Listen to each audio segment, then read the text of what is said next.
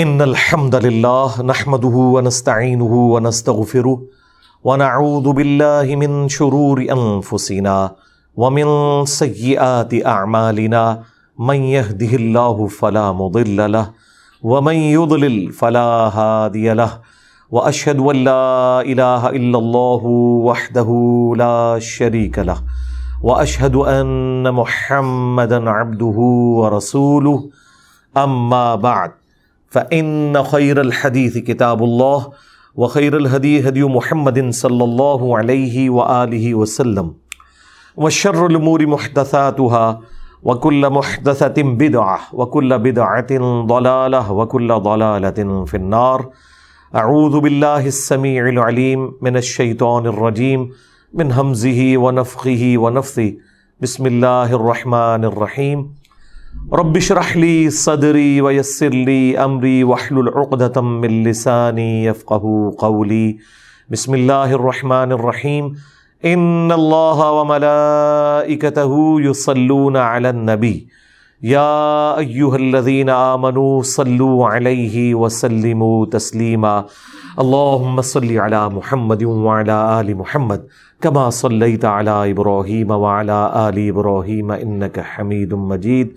اللهم بارك على محمد وعلى آل محمد كما باركت على إبراهيم وعلى آل إبراهيم إنك حميد مجيد اللهم ربنا آتنا في الدنيا حسنة وفي الآخرة حسنة وقنا عذاب النار. لا إله إلا أنت سبحانك إني كنت من الظالمين حسبنا الله ونعم الوكيل یا حیو یا قیوم برحمتک استغیث ولا حول ولا قوت الا باللہ العلی العظیم. آمین. الحمد للہ آج اکیس مئی دو ہزار تیئیس کو سنڈے کے دن ہماری یہ قرآن class number one forty nine کی اسٹوڈیو ریکارڈنگ ہونے جا رہی ہے۔ سور یونس کی آیت نمبر سیونٹی تھری کے اوپر ہماری آخری کلاس ہوئی تھی، آلموسٹ ایک مہینہ پہلے۔ بیچ میں کچھ ایشوز کی وجہ سے یہ ریکارڈنگ نہیں ہو سکی، اور مصروفیات تھیں۔ اب کوشش کرتے ہیں کہ یہ بغیر کسی وقفے کے سلسلہ جاری رہے ان شاء اللہ تعالی۔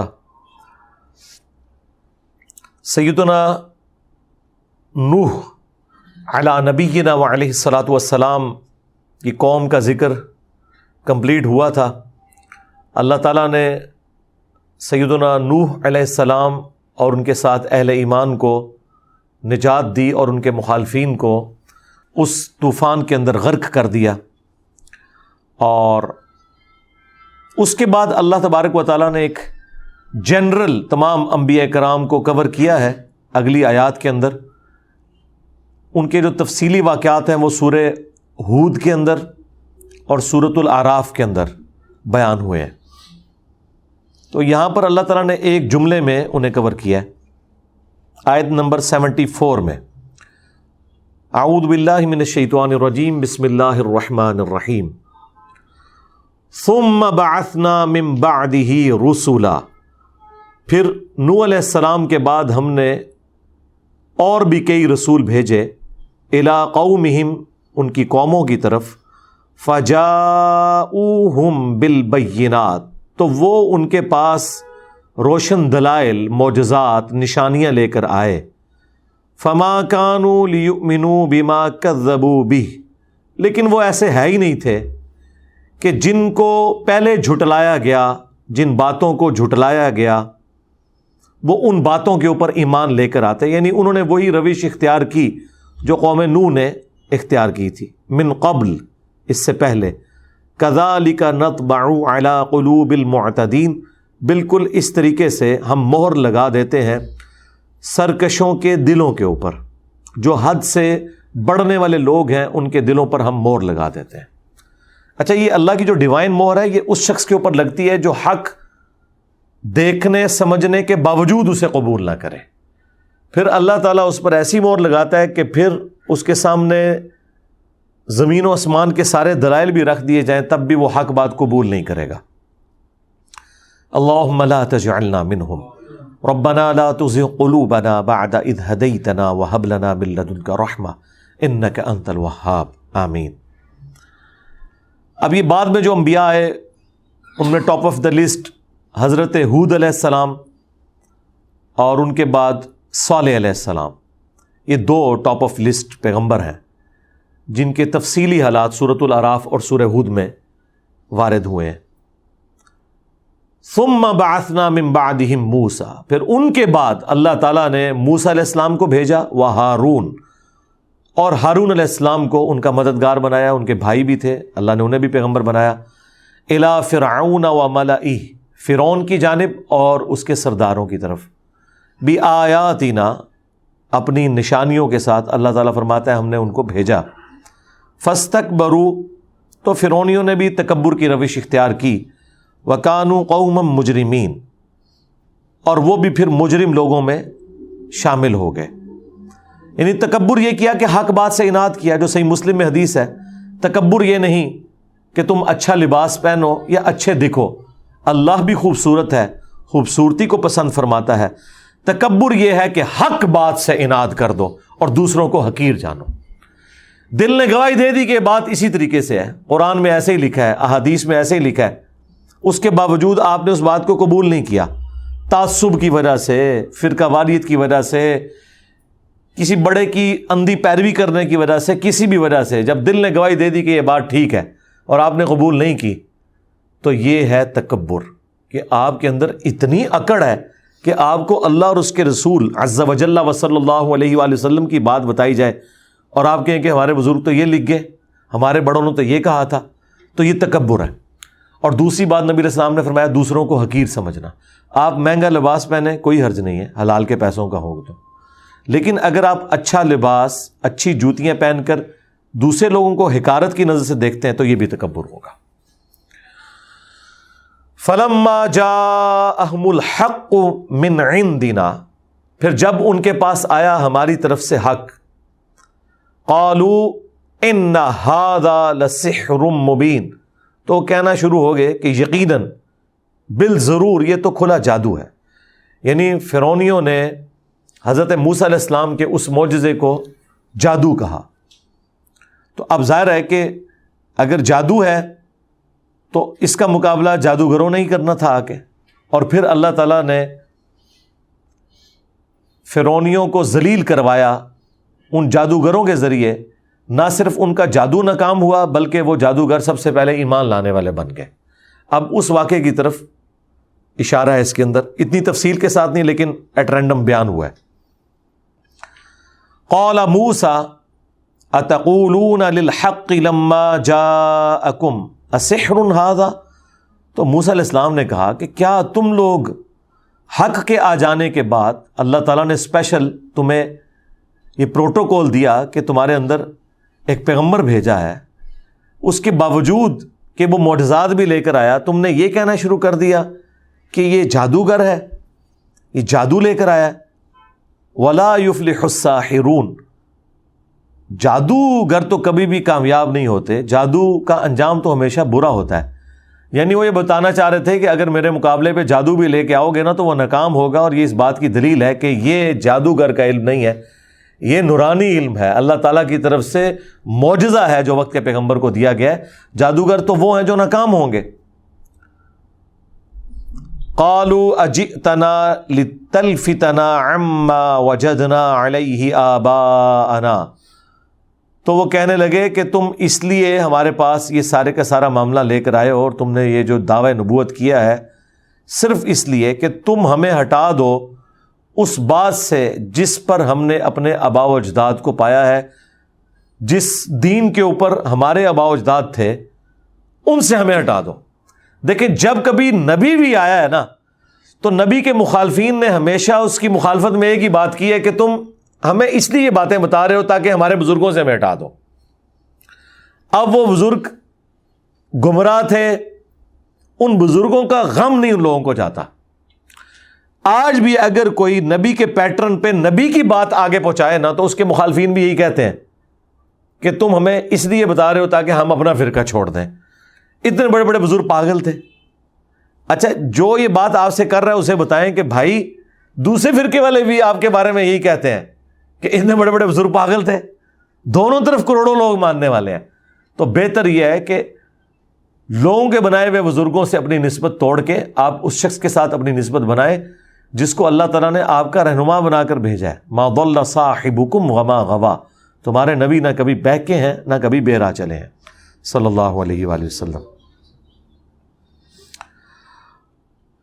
و تکون لکمل کبریا افل ارد اور تم دونوں یہ بھی چاہتے ہو کہ تم اس زمین میں بڑے بن کر پھرو۔ اصل میں جن لوگوں نے اپنی چودراہٹ خود قائم کی ہوتی ہے نا لوگوں کے اوپر، جب ان کی چودراہٹ اور بڑائی اسٹیک پہ لگتی ہے نا، تو وہ باقیوں کے بارے میں بھی یہی بدگمانی کرتے ہیں کہ یہ اس لیے کر رہے ہیں تاکہ یہ بڑے بن جائیں۔ حالانکہ پیغمبروں کے دماغ میں تو یہ کہیں بات ہوتی نہیں ہے۔ وہ تو آپ نے سورہ الراف میں، سورہ ہود میں پڑھ کے دیکھیں۔ ہر پیغمبر یہ کہتا ہے کہ میں تم سے کوئی دنیا کی منفیت نہیں چاہتا۔ اس کام کے عوض میرا اجر میرے رب کے پاس پکا ہے۔ اس لیے میں کہتا ہوں کہ جو بندہ آپ سے چندہ نہ مانگے جو آپ سے پیسے ڈیمانڈ نہ کرے اور یہ کہے کہ میں نے اللہ سے اجر لینا ہے، اپنی جیب سے لگائے تو وہ پیغمبروں کے طریقے پہ چلنے والا ہے۔ جناب، پیغمبروں کا صرف آپ نے کیا یہ طریقہ اڈاپٹ کرنا ہے کہ آپ پگڑی پہن لیں، داڑھی رکھ لیں، نماز پڑھ لیں؟ کیا یہ پیغمبروں کا طریقہ نہیں ہے کہ ہم اس دعوت و تبلیغ کے عوض تم سے کچھ ڈیمانڈ نہیں کرتے، ہمارا اجر ہمارے رب کے پاس ہے۔ تو اب چونکہ وہ خود یہی حرکت کرتے تھے، مخالفین، تو وہ پیغمبروں کے بارے میں بدگمانی کرتے تھے کہ تم اس لیے آئے ہو تاکہ ہمارے سرداروں کو ہٹا کر، یا سردار کہتے تھے کہ ہمیں ہٹا کر، تم بڑا بننا چاہتے ہو اس قوم کے اندر کہ لوگ تمہاری عزت کریں۔ وما نحن لکما بمؤمنین تو ہم تو تمہاری بات دونوں کی نہیں ماننے والے۔ وقال فرعون تونی بکل ساحر علیم فرعون نے حکم دیا اپنے درباریوں کو، اپنے وزیروں کو کہ جاؤ، بڑے بڑے جادوگر جو اکٹھے ہو سکتے ہیں نا، ماہر قسم کے، علم والے، وہ سارے اکٹھے کر کے میرے پاس لے آؤ۔ فلم جا تو جب وہ بڑے بڑے جادوگر آ گئے فرون کی مجلس میں، قال الحم موسا اب وہ پوری جو ڈیٹیلز ہیں وہ سورہ تاہا کے اندر، سورہ القصص کے اندر اور صورتوں میں آئی ہیں۔ اس میں سے کچھ جملے یہاں پہ بھی نقل ہو رہے ہیں۔ وہ پہلے فرون ان کے ساتھ جب ڈسکشن کرتا ہے تو وہ پھر کہتے ہیں کہ ہمیں کیا معاوضہ دو گے۔ ٹھیک ہے۔ یہیں سے فرق ظاہر ہو گیا کہ موسی علیہ السلام نے جب معاوضہ دکھایا تو فرون سے کہا کہ اللہ پر ایمان لاؤ۔ اور جب جادوگر آئے ہیں، انہوں نے کہا اگر ہم جیت گئے تو ہمیں پیسے کتنے ملیں گے؟ تو اس نے کہا، پیسے کیا میں تمہیں نوازوں گا اور تم میرے قریبی درباری بن جاؤ گے، وزارتیں بھی دوں گا. ٹھیک ہے؟ تو وہ اب یہاں پہ اسکپ ہے وہ والا پورشن اس کے بعد جو کچھ ہوا فلم جا اسحرتو جب وہ جادوگر آ گئے، قال الحم موسا تو موسا علیہ السلام نے ان سے فرمایا، القو ما انتم ملقون. میدان میں ڈالو جو کچھ ہے، تم ڈالنے والے ہو اس کو سامنے لے کر آؤ۔ اچھا دوسری جگہ ذکر ہے کہ فرونیوں کے پاس جو جادوگر آئے تھے نا، انہوں نے پہلے موسی علیہ السلام سے پوچھا کہ آپ پہلے کرتب دکھائیں گے یا ہم دکھائیں؟ اچھا اب یہ ایک پیغمبر کی جو انہوں نے رسپیکٹ کی ہے نا، اس کی برکت بھی ان پہ ظاہر ہوئی ہے۔ تو موسی علیہ السلام نے کہا کہ نہیں، تم پہلے دکھاؤ۔ یہاں پہ وہ جملہ اسکپ ہے، جو دوسری جگہ آیا ہے۔ فلم القو جب انہوں نے ڈال دیا، وہ ڈالا تو کیا ہوا؟ وہ رسیاں تھیں سانپ کی شکل میں نظر آئیں۔ قال موسا ما جی تم بھی تو موسا علیہ السلام نے کہا کہ یہ جو کچھ تم لائے ہو، یہ جادو ہے۔ دوسری جگہ آتا ہے کہ موسا علیہ السلام بھی دل میں خوف کھا گئے۔ دو وجہ سے خوف کھا گئے۔ ایک تو ظاہر ہے کہ وہ رسیاں جادو کی وجہ سے سانپ نظر آ رہی ہیں۔ اور دوسرا کہ میرا معاوضہ بھی یہی تھا۔ انہوں نے رسیاں پھینک کے لوگوں کو سانپ دکھا دیا۔ میں جب لاٹھی پھینک کے سانپ دکھاؤں گا تو فرق تو کوئی نہ رہ گیا۔ موسیٰ علیہ السلام کو تو پتہ ہی نہیں تھا کہ اگلی قسط کیا ہونے والی ہے۔ تو قرآن کے الفاظ ہیں، موسیٰ علیہ السلام بھی دل میں خوف کھا گئے۔ تو پھر اللہ تعالیٰ نے وہی کی کہ خوف نہ کھائیے، آپ یہ آساب پھینکیں، پھر دیکھیں اللہ تعالیٰ کیا کرتا ہے۔ اچھا اس سے یہ پتا چلا کہ وہ موسیٰ علیہ السلام نے اس لاٹھی کو سانپ نہیں بنایا تھا۔ اللہ نے بنایا تھا۔ اور موسیٰ علیہ السلام کو بس اتنا ہی پتا تھا کہ یہ اجدہا بن سکتا ہے۔ یہ تو ان کے دماغ میں بھی نہیں تھا کہ یہ ایسا اجدا بنے گا کہ ان کے، ان سانپوں کو جو نظر آ رہے تھے ایکچولی وہ رسیاں تھیں، وہ کھا جائے گا۔ پھر اس سے بڑھ کر اس کے بعد جب وہ سمندری جھیل کے کنارے پہنچے، وہاں پہ بھی جا کے علیہ السلام پریشان ہوئے تو اللہ نے کہا کہ یہی آسا اب سمندر میں مارو، راستہ بھی بنائے گا۔ علیہ السلام کو تو نہیں پتا تھا۔ کہ یہ آسا راستہ بھی بنا سکتا ہے۔ یار، اگر پیغمبروں کا یہ اسٹیٹس ہے نا، تو بزرگ بابے شاہی کوئی نہیں۔ کہ وہ اپنی مرضی سے کچھ نہیں دکھا سکتے۔ جب تک اللہ نہ چاہے تو۔ یہاں پہ وہ ساری باتیں اسکپ ہیں۔ اینڈ پہ جو موسا علیہ السلام نے جملہ بولا تھا نا، وہ آیا کہ قولا موسا ما تم بھی سحر موسا نے کہا، یہ جو کچھ تم لے کر آئے ہو نا یہ سارا ہے جادو۔ ان اللہ سیوب قلو بے شک اللہ تعالیٰ اسے ملیا میٹ کر دے گا۔ ان اللہ لا یوسلح عمل المفسدین، بے شک اللہ تعالیٰ شریر لوگوں کے کاموں کو نہیں سنوارتا، ان کی اصلاح نہیں کرتا جو گمراہی کے اوپر تلے ہوئے ہیں۔ وہ یحق اللہ الحق ابھی اور اللہ تعالیٰ نے حق کو حق کر کر دکھا دیا، اپنے حکم سے۔ ولو کری مجرمون خواہ مجرم اس بات کا برا ہی مان جائے اب یہاں پہ ایک جنرل جملے کا ذکر ہوا ہے۔ یہاں پر وہ باقی واقعہ سارا اسکپ ہے کہ موسی علیہ السلام نے جب وہ لاٹھی پھینکی، وہ اجدا بن گئی، وہ سارے سانپ جو بظاہر نظر آ رہے تھے، ہے وہ رسیاں تھیں وہ سانپ بنے نہیں تھے۔ نظروں کا دھوکا تھا، الوین تھا۔ کیونکہ قرآن میں واضح سورہ الحج میں آئے، کوئی ایک مکھی بھی نہیں بنا سکتا۔ تو جادوگر کیا سانپ بنا سکتے تھے؟ گویا کہ وہ سانپ نظر آئے، ہے وہ رسی تھی نظر کے دھوکے کی وجہ سے۔ تو وہ اجدا ان ساری رسیوں کو نگل گیا۔ تو سب سے پہلے جادوگر سجدے میں گر پڑے اور انہوں نے کہا کہ ہم موسا اور ہارون اور بنو اسرائیل کے رب کے اوپر ایمان لے کر آتے ہیں۔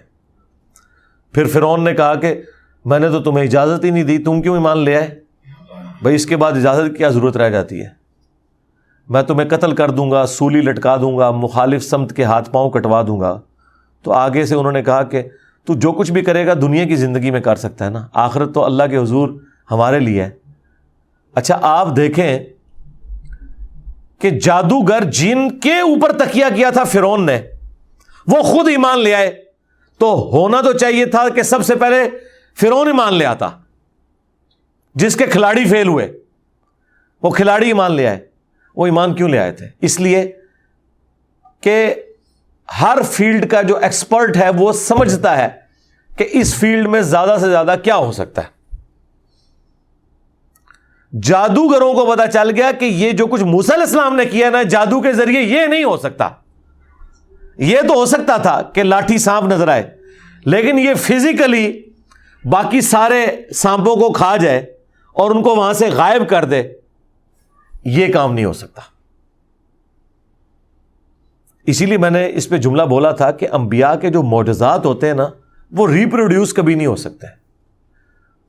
میڈیکل سائنس کتنی بھی ترقی کر جائے، یہ کبھی نہیں ہوگا کہ کوئی ایسی دوائی بن جائے کہ آپ، وہ دوائی لگائیں کسی اندھے کو اور اس کی بینائی واپس آ جائے۔ یا ڈھیلے نہ ہو اور وہ ہاتھ پھیرے اور ڈھیلے آ جائیں۔ یہ عیسیٰ علیہ السلام کو اللہ نے معاوضہ دیا تھا، جو قرآن میں رپورٹ ہوا۔ میڈیکل سائنس کتنی ترقی کر جائے، مردے کو تو زندہ نہیں کر سکتی رسول اللہ صلی اللہ علیہ وآلہ وسلم کے بارے میں جو صحیح بخاری میں آیا کہ ایک صحابی کی پنڈلی کی ہڈی ٹوٹ گئی تھی، آپ نے مبارک ہاتھ پھیرا، اسی وقت ٹھیک ہو گئی۔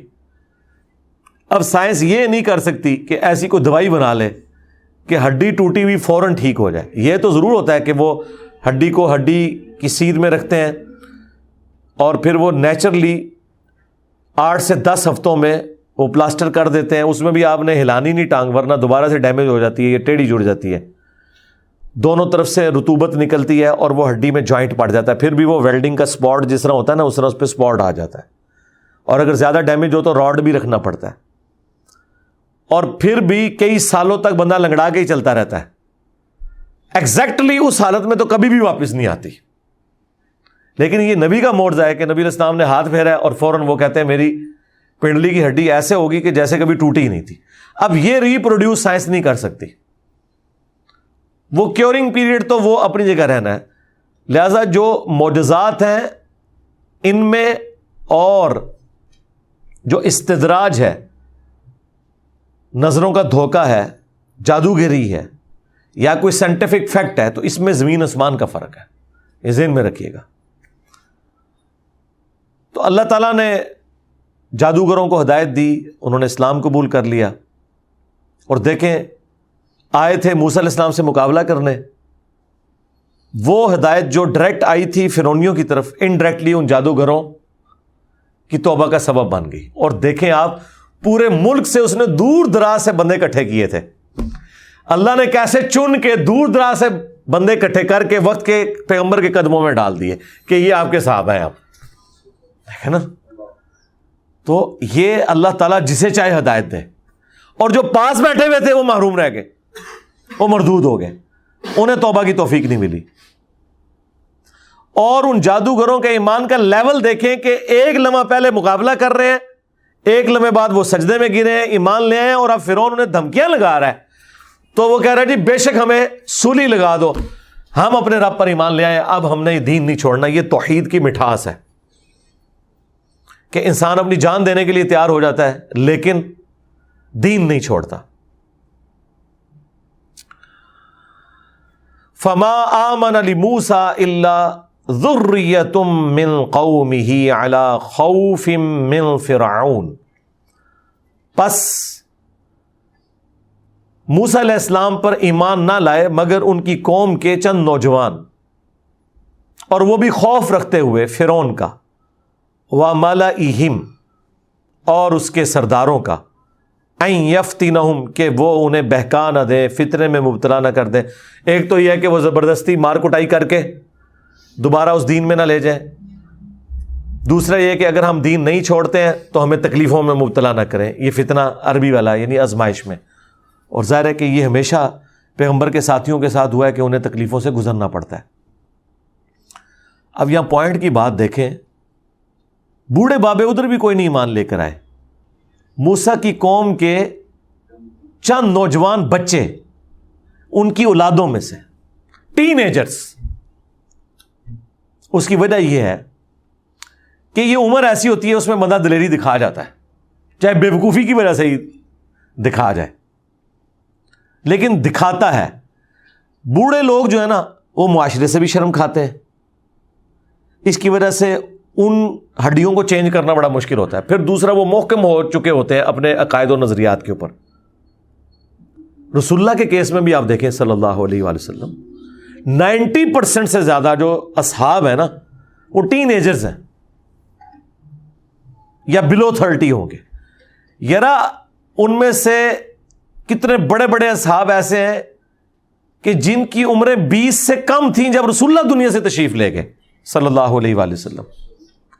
حضرت عبداللہ ابن عباس کی عمر تیرہ سال تھی رسول اللہ کی وفات کے وقت، صلی اللہ علیہ وآلہ وسلم۔ اب تیرہ سال کیا عمر ہوتی ہے؟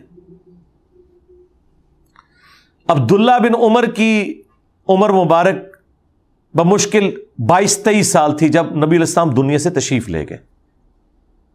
بائیس تیئیس سال داڑھی بھی مشکل سے نکلی ہوئی ہوتی ہے۔ ہم جب صحابہ کرام کا تصور لے کے آتے ہیں تو ہمارے دماغ میں آتا ہے کوئی، جس طرح ہم اپنے بڑے بڑے مولویوں کو دیکھتے ہیں نا، سفید کو داڑیوں والے، کو پگڑیوں والے۔ وہ بھائی نہیں، بچے بچے۔ یہ چاند ایک بڑی عمر کے صحاب ہیں۔ حضرت بکر صدیق رضی اللہ تعالیٰ عنہ، حضرت عمر فاروق رضی اللہ تعالیٰ عنہ، حضرت عثمان غنی رضی اللہ تعالیٰ عنہ۔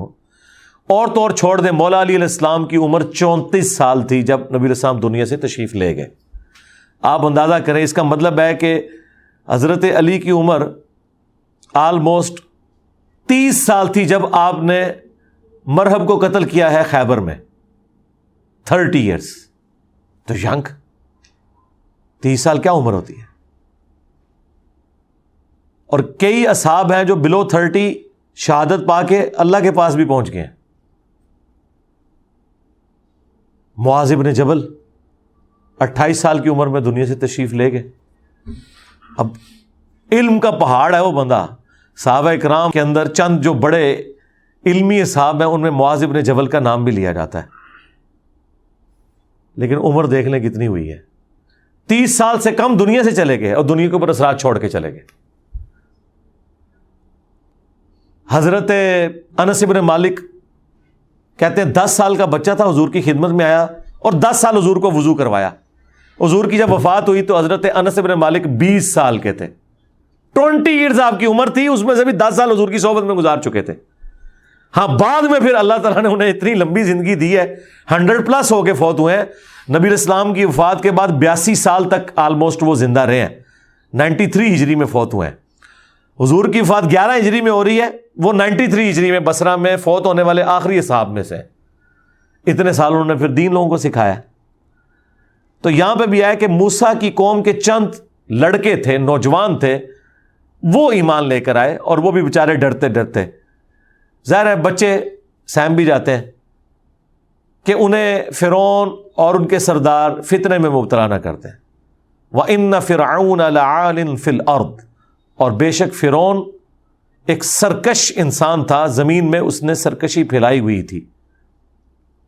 وہ ان لمن المصرفین اور واقعی وہ حد سے بڑھنے والوں میں شامل تھا۔ اب پیغمبر کا کام تو یہ ہے کہ جب کوئی تکلیف آئے تو وہ پھر صبر و شکر کی ہی تعلیم دیتا ہے نا۔ تکلیف تو آنی ہے، یہ تو ہو نہیں سکتا کہ آپ ایمان لے کر آئیں اور آپ پر تکلیف نہ آئے۔ جس کا مرتبہ جتنا زیادہ ہوتا ہے اللہ تعالیٰ اتنا ہی اسے ازماتا ہے۔ پیغمبروں کا مرتبہ چونکہ باقی سارے انسانوں سے بڑھ کر ہے، ان پہ تکلیف بھی اتنی بڑی آتی ہے۔ پیغمبروں کے جو اہل البعید ہوتے ہیں علیہ السلام، ان کے صحابہ اکرام علیم ردوان ان کا مرتبہ چونکہ زیادہ ہوتا ہے، اس لیے اللہ تعالیٰ انہیں بڑی ازمائشوں سے گزارتا ہے۔ لیکن ازمائشوں سے سب نے گزرنا ہے۔ تو پھر انبیاء ظاہر ہے اپنی قوم کو تسلیاں دیتے ہیں۔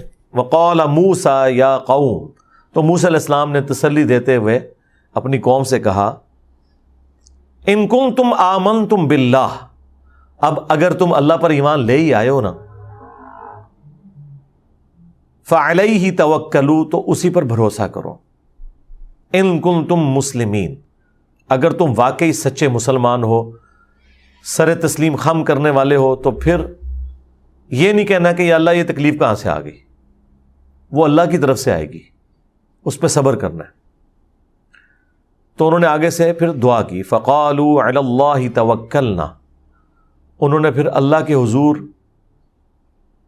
یہ نعرہ بلند کیا کہ ہم نے اللہ ہی پر توکل کیا۔ ربنا لا تجعلنا فتنة لقوم الظالمین اے رب ہمارے، ہمیں نہ بنانا فتنہ ظالم قوم کے لیے۔ یہ بڑی پیاری دعا ہے۔ ونجنا برحمتک اور ہمیں نجات دے اپنے پاس سے رحمت دے کر۔ من القوم الکافرین جو کافر ہے ان کے ظلم و ستم کے خلاف تو ہماری پناہ گاہ بن جا۔ اب یہ دعا آپ ذرا دیکھیں۔ اے رب ہمارے، ہمیں مت بنانا فتنہ ان ظالم لوگوں کے لیے۔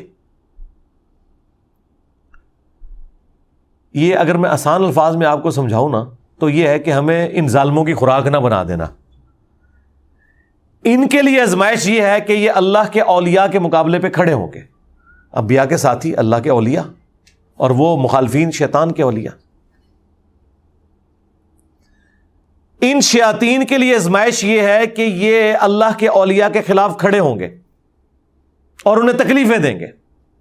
تو اے رب ہمارے ہم ان کا نوالا نہ بنے کہ تو ان کو ازمائے ہمارے ذریعے۔ تو ہمارے ذریعے کیسے ازمایا جائے گا کہ یہ ہمیں تنگ کریں گے؟ تو بیسیکلی تو یہ مانگا جا رہا ہے کہ اے اللہ ہمیں تکلیف اور پریشانی سے بچانا، لیکن انداز یہ ہے کہ اے اللہ، ان کے لیے ہمیں فطرہ نہ بنانا۔ یعنی ان کی تو تو نے ازمائش کرنی کرنی ہے، لیکن ہمارے ذریعے سے نہ کرنا کہ وہ تکلیف تو ہم کاٹ رہے ہوں گے اور تو ازمائش ان کی کر رہا ہوگا۔ کہ وہ وقت کے پیغمبر کا ساتھ دیتے ہیں یا پیغمبر کے ساتھیوں پہ ظلم کرتے ہیں۔ تو اس لیے آج بھی اگر کسی پہ مشکل وقت آئے تو یہی دعا کریں۔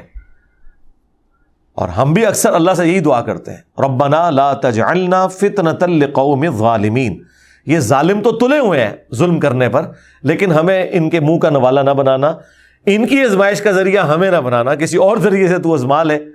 لیکن ونس اگر تو نے یہ طے کیا ہے کہ ازمائش ہے پھر ثابت قدم رکھنا۔ وہ نجینا برحمتک۔ اور ہمیں نجات دے اپنی رحمت کے ساتھ۔ ان کافروں کے مقابلے پر اس قوم سے ہمیں نجات دے۔ وہ اوحینا الا موسا و عقی اور ہم نے وہی کی موسا علیہ السلام ان کے بھائی کی طرف۔ ان قومی کما بس ربوتا کہ اپنی قوم کے لیے مصر میں گھر بناؤ۔ یا شہر میں گھر بناؤ وجعلوا بیوتکم قبلہ، اور اپنے گھروں کو قبلہ رخ رکھو۔ تاکہ اگر مسجد کا بھی اہتمام کرنا پڑتا ہے تو وہ گھر، چند ایک جو گھر ہیں، وہ دار ارکم بن جائیں، مساجد بن جائیں، لہذا گھروں کو قبلہ رخ رکھ کے بناؤ۔ وہ عقیم الصلاح اور نماز کو قائم رکھنا۔ وہ بشیر المؤمنین اور خوشخبری ہے اہل ایمان کے لیے۔ وقال موسا اور موسا علیہ السلام نے عرض کی اپنے رب کے حضور، ربنا ان کا آتیت فرعون و ملا اے بے شک میرے رب، ہمارے رب، تو نے عطا کیا فرعون کو اور اس کے سرداروں کو زینتوں و اموالا۔ دنیا کا جو سامان ہے، آرائش ہے اور مال۔ فی الحیات دنیا دنیا کی زندگی میں ربنا لیضلوا عن سبیلک یہ اس لیے کہ اے ہمارے رب، یہ لوگوں کو گمراہ کرتے پھرے۔ اب یہ دیکھیں، یہ موسیٰ علیہ السلام بھی اس طرح کی جرت کر کے دعا کر سکتے ہیں۔ دیکھو، یہ تو سیدھا سیدھا میڑ ہے۔ جو ہم کہتے ہیں تانا۔ اے اللہ، تو نے فرون کو اور اس کے سرداروں کو اس لیے دنیا کی دولت دی ہے کہ یہ خود بھی گمراہ ہو اور اپنے مال کے ذریعے اوروں کو بھی گمراہ کرتے رہے۔ آج بھی دیکھیں پیسے والے لوگ اچھے بھلے دیندار لوگوں کو گمراہ کر دیتے ہیں۔ اپنے پیسے کے ذریعے گمراہی کے راستے پہ چلا دیتے ہیں۔ تو موسیٰ علیہ السلام کیا کہہ رہے ہیں کہ یا اللہ تو نے فرون کو اس لیے پیسہ دیا تھا کہ یہ خبیز خود تو جنم میں جاتا۔ اپنے پیسے کی بنیاد پہ لوگوں کو خرید کے انہیں بھی گمراہی کے راستے پہ چلا رہا ہے ربنا مس اموالہم۔ اے اللہ برباد کر دے ان کے اس مال کو۔ وشدود علی قلوبہم اور سخت کر دے ان کے دلوں کو۔ فلا یؤمنو یہ کبھی بھی ایمان نہ لے کر آئے حتی یرو العذاب العلیم یہاں تک کہ دردناک عذاب ان پر آ جائے۔ اب ان کے دلوں پہ ایسی مور لگا یعنی موسیٰ علیہ السلام اتنی تبلیغ کرنے کے بعد، اب ان کا جس کے کہتے ہیں نا وہ، ہم اپنی زبان میں کہتے ہیں نا کہ پارا جو ہے وہ ہائر پوزیشن پہ پہنچ گیا ہے۔ آپ کا جلال اور غصہ ہائر پوزیشن پہ ہے کہ یا اللہ، اب میری بھی یہ خواہش نہیں ہے کہ یہ ایمان لے کر آئے۔ یہ نہ ہو کہ اینڈ ٹائم پہ یہ کلمہ پڑھ لیں اور جو انہوں نے ہمیں اتنی تکلیفیں دی ہیں، وہ معاف ہو جائے اب یہ اتنی دیدہ دریری کے ساتھ حضرت موسیٰ علیہ السلام بھی دعا کر سکتے ہیں کہ اللہ ان کے مال بھی برباد کر دے، ان کے دلوں کو سخت کر دے۔ یعنی اب یہ پوائنٹ آف نو ریٹرن پہ پہنچ جائے، اب ہم اپنی آنکھوں سے ان کا عذاب ہی دیکھنا چاہتے ہیں۔ اللہ انہیں کبھی ہدایت نہ دے۔ یہ موسیٰ علیہ السلام کا ایک اپنا مزاج تھا۔ لیکن اس کے اگینسٹ آپ اگر رسول اللہ صلی اللہ علیہ وآلہ وسلم کا ایٹیچیوڈ دیکھیں تو وہ بالکل ڈفرینٹ ہوا کرتا تھا۔ آپ ہمیشہ معافی کی روش اختیار کرتے تھے، آخری وقت تک۔ آپ نے اگر کہیں قنوت نازلہ بھی پڑھی ہے تو اس وقت پڑھی ہے جب آپ کے ساتھیوں کو ظلمن شہید کیا گیا۔ اپنی ذات کے اعتبار سے آپ نے ہمیشہ معافی اور درگزر کی روش اختیار کی ہے۔ حتیٰ کہ وہ جو تفصیلی واقعہ آیا ہے صحیح مسلم کے اندر، طائف کے موقع پر آپ کی مبارک جوتیاں بھی خون سے بھر گئیں، جو آپ کے پیچھے اوباش لڑکے لگا دیے گئے تھے، پتھر مارتے تھے۔ اور بلکہ حدیث بخاری، مسلم دونوں میں پہاڑوں کا فرشتہ آیا، اس نے کہا کہ مجھے اللہ نے بھیجا آپ اجازت دیں تو میں طائف کی وادی کو دو پہاڑوں کے درمیان مسل کے رکھ دوں آپ نے فرمایا کہ ہو سکتا ہے ان کی آنے والی نسلیں اسلام قبول کر لیں۔ ٹھیک ہے۔ اگر یہ نہیں قبول کر رہے تو مجھے ان سے بھی امید ہے۔ آپ نے اللہ تعالیٰ کی طرف سے آئی ہوئی وہ پیشکش بھی ٹھکرا دی۔ جا رہا ہے فرشتے خود سے تو نہیں آتے، وہ اللہ نہیں بھیجے تھے۔ آپ کی رحمت کا ظہور پھر اس طرح ہوا ہے کہ دیکھیں وہ بنو ثقیف جس نے رسول اللہ کو اتنی تکلیف دی تھی، اس نے اسلام بھی قبول کیا۔ اور اسی بنو ثقیف کے اندر ہی ابو عبیدہ ثقفی وہ صحابی اتنے بڑے جو پرشینس کے خلاف لڑتے ہوئے ہاتھی کے نیچے آ کے شہید ہوئے۔ اور عراق کا کافی حصہ انہی کے ذریعے فتح ہوا۔ اور پھر ان کا بیٹا مختار بن ابو عبیدہ ثقفی اس نے قاتلین حسین سے انتقام لیا۔ وہ بنو ثقیف سے ہی تھا۔ تو آپ دیکھیں، اگر نبی الاسلام اس وقت وہ آفر قبول کر لیتے، تو بنو ثقیف ختم ہو جاتے، جہنم میں چلے جاتے۔ لیکن اللہ نے ان کی آنے والی نسلوں کی قسمت میں جنت لکھی ہوئی تھی۔ تو جب موسی علیہ السلام نے یہ دعا کی نا کہ یہ اللہ نہ اب انہیں ہدایت ملے۔ ان کے دلوں کے اوپر مور لگا دے، ان کا مال برباد کر دے۔ اب بس عذاب ہی یہ دیکھے کالا قد اجیبت دعوتکما۔ تو اللہ تعالیٰ نے کہا کہ میں نے تم دونوں کی دعا قبول کر لی ہے بھائی۔ موسا اور ہارون، تم نے جو مانگا تھا گرانٹیڈ فستقیما لیکن اب تم نے بھی ثابت قدم رہنا ہے۔ یہ نہ ہو عذاب آئے تو پھر تمہیں نظر آئے کہ یہ تو میری قوم کے لوگ ہیں، یا اللہ معاف کر دیں ان کو۔ پھر تمہارا دل نہیں پسیجنا چاہیے۔ ولا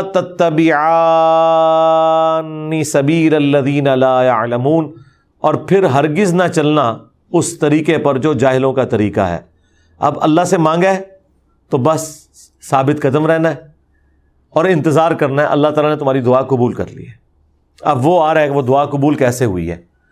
وجا وزنا بھی بنی سرو البحر۔ تو ہم نے پار لگا دیا بنو اسرائیل کو سمندر کی دوسری طرف۔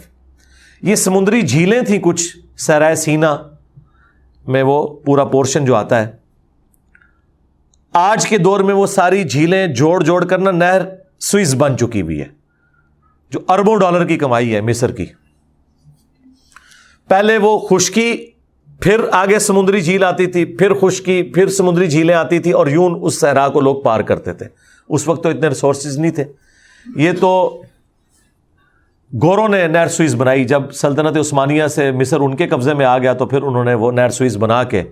ورنہ آپ کو پتا ہے، پہلے جب تجارت ہوتی تھی نا، پورے کا پورا جو بر اعظم افریقہ ہے نا، وہ گھوم کے تو اس طرف لوگ آتے تھے۔ جو کئی مہینوں کا سفر تھا، وہ چند گھنٹوں کا سفر بن گیا ہے نیر سوئز کی وجہ سے۔ آپ ذرا نقشے میں جا کے دیکھیں۔ تو انہیں میں سے ایک سمندری جھیل تھی جو کراس کی تھی، بنو اسرائیل نے۔ فت باہم فرعون و جنو بغ ادوا تو فرونیوں نے بھی اور ان کے لشکر نے بغاوت اور سرکشی اور دشمنی نبھانے کے لیے ان کی پیروی کی۔ میرا خیال ہے جب وہ دیکھ رہے تھے کہ حضرت موسی علیہ السلام کے آساس سے سمندر میں راستہ بن گیا۔ تو کیا یہ اتنا بڑا موڑزہ ایمان لانے کے لیے کافی نہیں تھا؟ مجھے آپ خود بتائیں۔ اور اس سے بڑھ کر ان کی مت ماری گئی کہ جس موسا نے یہ آسا پھینک کر راستہ بنایا ہے سمندر میں، اگر ہم ان کے پیچھے جائیں تو اللہ تعالی ان کے ذریعے یہ بھی موڑزہ ظاہر کر سکتا ہے کہ یہ سمندر دوبارہ سے مل جائے اور ہم غرق ہو جائیں۔ اس طرح ان کا دماغ ہی نہیں کیا۔ ورنہ میرے جا وہمی بندہ ہوئے نا تو مات دبے کہ یار تیرا دماغ کام کرتا ہے۔ لیکن وہی بات جو اوپر آئی کہ اللہ تعالیٰ نے ان کے دلوں پر مور لگا دی تھی۔ جب اللہ نے مور لگائی ہے، ان کے دماغ میں بھی یہ بات نہیں آئی ہے۔ حالانکہ یہ کامن سینس کی بات تھی۔ ایمان بھی لا سکتے تھے۔ چلو، ایمان نہیں لائے، کم از کم یہ بے وقوفی تو نہ کرو کہ پیچھے چل پڑو۔ تو اللہ تعالیٰ کہہ رہا ہے، وہ اپنی اسی سرکشی میں اور بغاوت میں وہ بنی اسرائیل کے پیچھے، وہ جو چھ لاکھ کا لشکر تھا پچاس پچاس ہزار کے آلموسٹ بارہ قبائل تھے۔ حضرت یعقوب علیہ السلام کے بارہ بیٹوں کی اولاد، اسے بنو اسرائیل کہا جاتا ہے۔ تو وہ پیچھے ان کے ہو لیے۔ حتیٰ ادا ادرک الغرق۔ یہاں تک کہ جب وہ ڈوبنے لگا، وہ تو پھر قرآن میں آتا ہے نا، دونوں طرف بڑی بڑی موجیں ایسے پہاڑوں کی مانند کٹھی ہو گئیں۔ اور وہ راستہ جب بنا، جب وہ سینٹر میں پہنچے تو بنو اسرائیل تو پار پہنچ چکے تھے۔ تھوڑا سا گیپ تھا اس کے درمیان۔ اور جیسے ہی آخری بندہ دوسری طرف لگا، تو یہ دونوں سمندروں کے پہاڑ آپس میں مل گئے اور وہ غرق ہو گئے۔ جب وہ غرق ہونے کے قریب تھا، جب آخری ہوتا اسے لگنے والا تھا کالا آ من تو لا الہ الا الذی آمنت بھی بنو اسرائیل۔ تو وہ کہنے لگا کہ میں ایمان لے کر آتا ہوں، سوائے اس ہستی کے، کہ جس پر بنو اسرائیل ایمان لائے ہوئے ہیں، کوئی معبود نہیں ہے۔ اللہ کا نام پھر بھی اس کی زبان پہ نہیں آیا۔ اس نے شارٹ کٹ کیا کہ شاید کوئی چھٹکارا ہو جائے کہ بھائی اس رب کو میں مانتا ہوں جو بنی اسرائیل کا رب ہے۔ وہ انا من المسلمین اور میں سر تسلیم خم کرنے والوں میں شامل ہوتا ہوں۔ میں مسلم ہوتا ہوں، اسلام لاتا ہوں۔ لیکن وہی بات ہے کہ موت کا غرغرہ جب آ جائے تو پھر توبہ قبول نہیں ہے۔ وہ جامع ترمزی میں واضح حدیث ہے کہ موت کے غرغرے سے پہلے پہلے توبہ قبول ہے۔ اب یہ موت اس نے سامنے دیکھ لی تھی۔ تو اللہ تعالیٰ نے اس کے جواب میں فرمایا آن کیا اب ایمان لے کر آئے گا؟ وقد آسائی قبل جبکہ اس سے پہلے تو تو بڑا گناگار تھا۔ مجرم تھا۔ وکن تھا من المفسدین اور تو فتنہ پھیلانے والوں میں، فساد کرنے والوں میں شامل تھا۔ اب سب کچھ سامنے دیکھ کر ایمان لا رہا ہے، کوئی فائدہ نہیں۔ فل یوم نجی کا بھی بدنک تو آج کے دن ہم تیرے جسم کو نجات دیں گے۔ تکون لمن خلف کا آیا تاکہ تو بعد میں آنے والوں کے لیے ایک نشانی بن جائے۔ وہ ان کثیر من ان آیا تینا لغافلون۔ اور بے شک لوگوں کی اکثریت اللہ تعالیٰ کی نشانیوں سے غفلت برتتی ہے۔ حق قبول کرنے والے ہمیشہ تھوڑے لوگ ہی ہوتے ہیں۔ یہ پھر جسم اللہ تعالیٰ نے باقی رکھا۔ وہ کافی عرصہ تک تو غائب رہا۔ آلموسٹ آٹھ سے سو، ڈیڑھ سو سال پہلے یہ ملا اور باقاعدہ آپ کو پتہ ہے میوزیم کے اندر اسے سیو کیا ہوا ہے اور یوٹیوب کے اوپر اس کی ویڈیوز بھی رکھی ہوئی ہیں اور قرآن کا زندہ معجزہ جو بارہ سو سال تک قرآن کے نزول کے بعد سے لے کر بارہ سو سال تک تو لوگوں کی آنکھوں سے اوجل تھا کہ وہ لاش کدھر گئی۔ مثلا اگر آپ صحابہ سے پوچھتے تابعین تبا تابعین سے کہ جی قرآن تو کہہ رہا ہے کہ ہم نے فرعون کے جسم کو نجات دے دی ہے تاکہ آنے والے لوگوں کے لیے نشانی ٹھہرے تو وہ جسم کدھر ہے؟ تو انہوں نے کیا کہنا تھا؟ کہ ہے صحیح ہے کہیں۔ جب اللہ چاہے گا ظاہر کر دے گا۔ جس طرح آج کل لوگ آپ سے پوچھتے ہیں جی یا جوج ماجوج کدھر ہے۔ بھائی، ہم وہی کہیں گے کہ ہے صحیح ہے، جب آئیں گے پتہ چل جائے گا۔ تو دیکھ لیں، یہ بھی تو جسم آ گیا نا۔ اور پورے انٹرنیشنل میڈیا نے اسے کور کیا اور باقاعدہ اسے میوزیم میں رکھا گیا۔ یوٹیوب پہ آپ جائیں فرون کی ممی رکھی ہوئی ہے، وہ باقاعدہ پوری اس کی ڈاکومنٹریز بھی آپ کو مل جائیں گی اس حوالے سے۔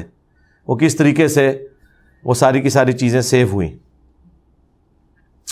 ولاقت بنا بنی صدق۔ اور ہم نے عطا فرمایا بنی اسرائیل کو بہترین ٹھکانا ورژناہم من الطیبات۔ اور ان کو ہم نے بہترین رزق دیا اپنی پاکیزہ چیزوں میں سے۔ پہلے تو انہیں من و سلوا دیا سرائے سینہ میں جو بھٹکتے رہے۔ اس کے بعد اللہ تعالیٰ نے شام کی سرزمین بھی ان کو دے دی۔ اور وہاں پر وہ آباد ہوئے، وہ زرخیز سرزمین ہے آج تک۔ فمختلف لیکن پھر بھی انہوں نے اختلاف کیا بعد میں۔ حتیٰ جا احم العلم، یہاں تک کہ ان کے پاس حقیقت کا علم آ گیا۔ یعنی رسول اللہ کی مبارک ذات آ گئی، قرآن آ گیا۔ جن باتوں میں وہ جھگڑتے تھے، اس کا سلوشن آ گیا۔ اس سے پہلے عیسیٰ ابن مریم آئے، لیکن یہ بدبخت ایسے تھے، انہوں نے عیسیٰ ابن مریم کا بھی انکار کیا۔ حالانکہ وہ خود یہودی النسل بنی اسرائیل میں سے تھے۔ رسول اللہ کے کیس میں تو انہیں گلا تھا نا، یہ بنو اسماعیل میں کیوں آئے؟ جو بنو اسرائیل میں سے آئے، ان کو بھی انہوں نے قبول نہیں کیا۔ ان ربا کا یقی بین یوم القیامت فی ما کانو فی ہی اختلفون بے شک تیرا رب فیصلہ کر دے گا قیامت کے دن ان کے درمیان۔ ہر اس بات کا جو دنیا میں اختلاف کیا کرتے تھے۔ لیکن اس فیصلے کا فائدہ کوئی نہیں ہونا کسی کو کہ کسی کو موقع مل جائے جائے کہ جی اب آپ دنیا میں آپ واپس چلے جائیں اور سر اس دفعہ ذرا سوچ سمجھ کے آنا نہیں یہ اکثر لوگ آپ کو کہتے ہیں نا اور جی آگے جا کے پتا لگے گا کون ٹھیک ہے کون غلط سرکار آگے جا کے پتا نہیں لگے گا لگ پتا جائے گا ہاں اگر غلام قادیانی دجال کے ماننے والوں کو قیامت کے دن یہ پتا چلا کہ یہ فریب کرتا رہا ہمارے ساتھ تو کیا قیامت کے دن اس اختلاف کا فیصلہ ہونا آپ کو فائدہ پہنچائے گا؟ کہ آپ دنیا میں واپس آ جائیں اور معذرت کے ساتھ آپ صرف قادیانیوں تک نہ رہے باقی بھی ہر فرقہ اپنے اوپر غور کرے کہ میں اپنے مرنے سے پہلے قرآن و سنت کے دلائل کی روشنی میں دیکھوں کہ میری کون سی بات وہی الہی کے مطابق ہے جو قرآن و سنت کی شکل میں اس شخص پہ نازل ہوئی جس کی قبر مدینے میں ہے صلی اللہ علیہ وآلہ وسلم۔ اور کون سی باتیں جو ہیں وہ متس مشہور ہیں۔ فرقوں کی تعلیمات ہیں جو چل رہی ہیں، ان کا قرآن و سنت سے کوئی تعلق نہیں ہے۔ اب یہ کہنا کہ آخرت میں جا کے پتہ چل جائے گا، تو اس کا تو کوئی فائدہ نہیں ہے۔ فائدہ مجھے تب ہے، مجھے دنیا میں پتا چلے کہ کیا حق ہے اور کیا باطل۔ کیونکہ وہاں سے کوئی واپس نہیں نہ آ سکتا۔ وہ تو قرآن میں کئی جگہ ہے کہ لوگ کہیں گے کہ اللہ ہمیں ایک دفعہ دنیا میں واپس بھیج دے۔ ہم تیرے نبیوں کے طریقے کے مطابق چلیں گے۔ لیکن اللہ تعالیٰ فرمائے کہ بس وہ ایک ہی چانس تھا۔ یہ دوبارہ ہونا ہی نہیں ایسا۔ فن کن فی شک مما انزلنا الیک تو اے نبی، اگر آپ کو شک ہو اس کے متعلق جو ہم نے آپ کی طرف نازل کیا۔ ظاہر رسول اللہ کو تو کوئی شک نہیں تھا، لیکن آپ کو مخاطب کر کے بیسیکلی آپ کے مخالفین سے یہ بات کی جا رہی ہے کہ اگر تمہیں شک ہے نا کہ اس نبی کی طرف جو قرآن نازل ہوا ہے، یہ انہوں نے خود گھڑ لیا ہے یا ناؤد باللہ انہوں نے جھوٹا دعوی نبوت کیا ہے اور یہ قرآن اللہ کی کتاب نہیں ہے۔ مما انزلنا الیک، جو ہم نے نازل کیا ہے نبی تمہاری طرف۔ فص الدین یقراون الکتاب من قبلک۔ تو ان سے ذرا دریافت کر لیں جو آپ سے پہلے کتاب کے جاننے والے ہیں، پڑھنے والے ہیں۔ ہر آنے والے پیغمبر کی جو پیش گوئیاں ہیں نا، وہ اس سے پہلے والے پیغمبر کی کتابوں میں تعلیمات میں موجود ہوتی ہیں۔ قرآن میں ہے نا کہ عیسیٰ ابن مریم نے کہا تھا کہ میں جا رہا ہوں اور میں تمہیں اپنے بعد اس نبی کی بشارت دے رہا ہوں کہ جن کا نام احمد ہوگا۔ سورہ اصف کے اندر۔ تو ہر پیغمبر اپنے بعد آنے والے پیغمبر کی پیش گوئی کرتا ہے۔ یہ اللہ کا رول ہے۔ تو اللہ تعالیٰ فرما رہا ہے کہ اہل کتاب جیوز اور کرسچنس اور اسپیسیفکلی یہودی جیوز اگر تمہیں کوئی شک ہے اس حوالے سے تو جو تمہارے کتابیں پڑھنے والے لوگ ہیں، انہیں پوچھ کے دیکھ لو۔ کیا تمہاری کتابوں کے اندر پیغمبر آخر الزما صلی اللہ علیہ وآلہ وسلم کی پیش گوئیاں موجود نہیں ہیں؟ تو یقیناً موجود تھی لقد جا اکل حق من ربک۔ تو بے شک اے نبی، آپ کے پاس، آپ کے رب کی طرف سے حق آ چکا ہے، سچائی آ چکی ہے۔ پرپز فل کتاب، با مقصد کتاب آ چکی ہے۔ فلا تکون من الممترین۔ تو آپ نے شک والوں میں شامل نہیں ہونا۔ اور آپ کے ذریعے بیسیکلی آپ کے ساتھیوں کو اور آپ کے مخالفین کو بتایا جا رہا ہے کہ آپ نے سچائی پہ قائم رہنا ہے۔ بلا شبہ یہ اللہ کے پیغمبر ہے یہ کتاب اللہ کی طرف سے ہے۔ ولا تکون من الدین کزبو بھی آیات اللہ۔ اور ہرگز ان لوگوں میں شامل نہ ہونا جنہوں نے اللہ کی آیات کو جھٹلایا۔ فتکون من الخاصرین اور وہ ہو گئے خسارہ پانے والوں میں سے۔ ان الذین حقت علیہم کلمت ربک لا یؤمنون۔ بے شک جن کے اوپر یہ بات اللہ کی طرف سے پکی ہو چکی، ثابت ہو چکی۔ آپ کے رب کی طرف سے۔ تو وہ کبھی بھی ایمان نہیں لے کر آئیں گے۔ یعنی اللہ تعالیٰ نے جن کے دلوں پر مور لگا دیا ہے وہی بات جو ہمارے استاد ڈاکٹر سراج صاحب کہا کرتے تھے کہ سوئے ہوئے شخص کو تو آپ جگا سکتے ہیں، لیکن جو شخص آنکھیں بند کر کے لیٹا ہوا ہے، آپ اس کو اٹھا نہیں سکتے۔ جس پہ اللہ نے مور لگا دی ہوئی ہے۔ ولو جا تم کلو آیا اگر ان کے پاس سارے معجزات اور نشانیاں بھی آ جائیں حتیٰ یا رب العذاب العلیم تب بھی یہ ایمان لانے والے نہیں، یہاں تک کہ یہ وہ دردناک عذاب نہ دیکھ لیں۔ یعنی اب انہوں نے ایمان کبھی بھی نہیں لانا، یہاں تک کہ ان کی موت آ جائے اور یہ موت کے منہ میں چلے جائیں اور آخرت کے عذاب میں مبتلا ہو جائے، اس وقت تک اب یہ ایمان نہیں لانے والے۔ تو یہ اس صورت میں ہوتا ہے جب کسی کے دل کے اوپر اللہ تعالی مور لگا دے۔ لیکن انسانی تاریخ میں ایک ایکسیپشن ایسی ہے۔ کہ پیغمبر کا انکار بھی کیا، پیغمبر نے وعید بھی سنا دی۔ عذاب کے اثار بھی نمایاں ہو گئے۔ پھر بھی اس قوم سے اللہ نے عذاب کو ٹال دیا۔ وہ ایک ہی ایکسیپشن انسانی ہسٹری میں ہے اور وہ قوم یونس ہے۔ اسی کی وجہ سے اس صورت کا نام بھی یونس ہے۔ ورنہ اس صورت میں سب سے زیادہ ذکر توحید کا ہے۔ حضرت یونس علیہ السلام کا تو بڑا مختصر سا ذکر ہے جو اگلی آیات میں آ رہا ہے۔ لیکن اس صورت کا نام یونس اس لیے رکھا گیا کہ انسانی تاریخ میں کبھی کوئی اتنا بڑا واقعہ نہیں ہوا کہ پیغمبر دھمکی لگائے اور عذاب کے آثار بھی آ جائیں اور وہ دھمکی پوری نہ ہو۔ آپ کو پتا ہے اس کا مطلب کیا ہے؟ اس کا تو مطلب ہے ناؤز باللہ پیغمبر کی بات جھوٹی نکل آئی۔